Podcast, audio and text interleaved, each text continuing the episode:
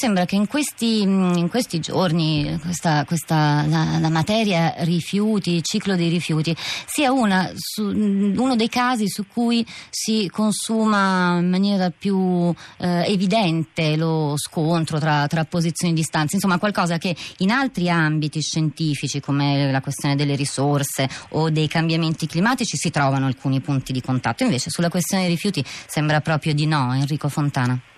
Purtroppo continuiamo a guardare a questo tema con la, lo sguardo, la faccia rivolta all'indietro. Noi guardiamo all'indietro quando parliamo di rifiuti in Italia. E chi ci ascolta deve sapere che l'Italia ha raggiunto, i dati sono quelli ufficiali dell'ISPRA, la percentuale di raccolta differenziata del 45% fissata dalle direttive comunitarie, peccato che l'abbia raggiunta con una bellezza di eh, eh, 8 anni di ritardo, Otto anni dopo. Noi dovremmo già essere al 65% di raccolta differenziata. Per rispettare le leggi e le normative europee, non c'è nulla di rivoluzionario. E dovremmo fare ancora di più e ancora di meglio, dovremmo avere lo sguardo rivolto avanti. Ci sono degli italiani che invece già vivono in Europa, me lo lasci dire, perché Legambiente ha presentato il rapporto sui comuni di cicloni recentemente e ci sono ben 1520 comuni con circa 10 milioni di italiani che ci vivono che sono già in Europa, perché lì il 65% della raccolta differenziata è un obiettivo raggiunto. Le dico di più, poi mi, mi fermo con i numeri perché possono essere noiosi, ma no, sono importanti, Fontana, sono importanti. Le dimensioni del problema, no? Ci sono 3 milioni di italiani che oggi vivono in eh, circa eh, 525 comuni, anzi puntualmente, che sono definiti comuni rifiuti free, cioè in questi comuni pro capite ogni cittadino produce meno di 75 kg di rifiuti di frazione secca. E qui torniamo agli inceneritori, cioè produce quei rifiuti che non si possono trattare in nessun'altra maniera e per i quali non c'è altro destino che un inceneritore. Ma l'inceneritore, diciamolo però, non smaltisce solo i rifiuti, li produce un inceneritore i rifiuti li produce per tonnellata di rifiuto prodotto, i dati sono ufficiali, sono scientifici questa volta, pienamente tutti i dati, tutti questi numeri hanno un fondamento scientifico, per ogni tonnellata di rifiuto urbano che mandiamo all'inceneritore se ne producono 250-300 kg di ceneri che diventano rifiuti addirittura pericolosi, quindi un po' più complicati da gestire. Non solo, al camino escono i fumi, i fumi sono rifiuti, eh? rifiuti gassosi, ma sempre rifiuti sono. 6.000 metri cubi di rifiuti gassosi. Allora io faccio una domanda di buonsenso. Possiamo cortesemente scienza, mondo della scienza, mondo dell'ambientalismo, cittadini, politici, guardare avanti? Eh, sembrerebbe, sembrerebbe di no, Fontana, è proprio di questo che stiamo parlando. Eh, tra gli sms, per esempio, ne arriva uno, le chiedo una mano su questo perché diversi ascoltatori sì. ce, lo, ce, lo, chiedono. Già eh, prima Bonciani aveva accennato a questa distinzione. I giornalisti, dice eh, Silvia, eh, devono imparare a distinguere fra inceneritori e termovalorizzatori. Spieghiamo una volta per tutte la differenza.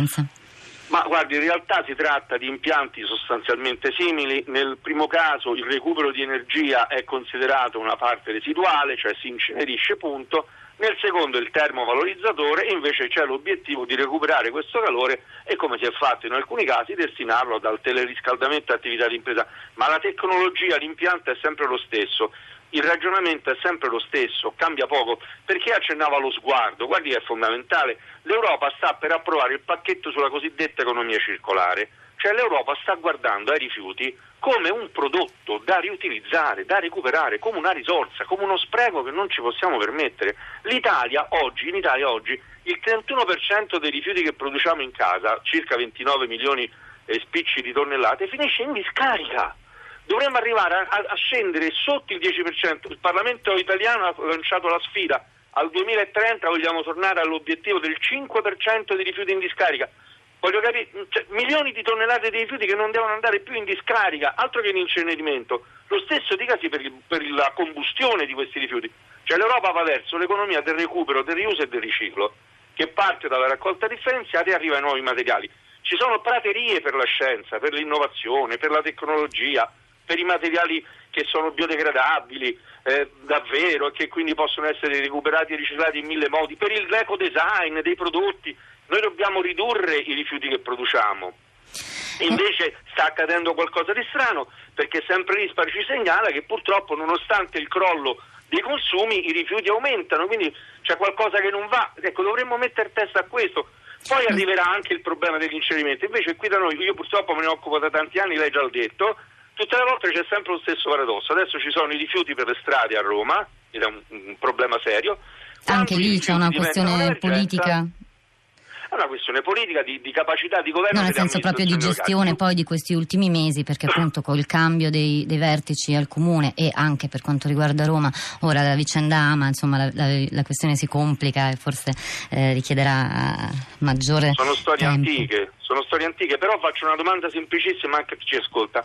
Qualcuno cortesemente è in grado di spiegarmi la differenza che c'è tra un sindaco di quei 520 comuni rifiuti free o dei 1500 comuni che sono al 65% di raccolta differenziata e gli altri? Qualcuno me la spiega? Non so, vediamo se ce lo spiega. Sono sindaci che vanno dalla Campania fino alla Lombardia, eh?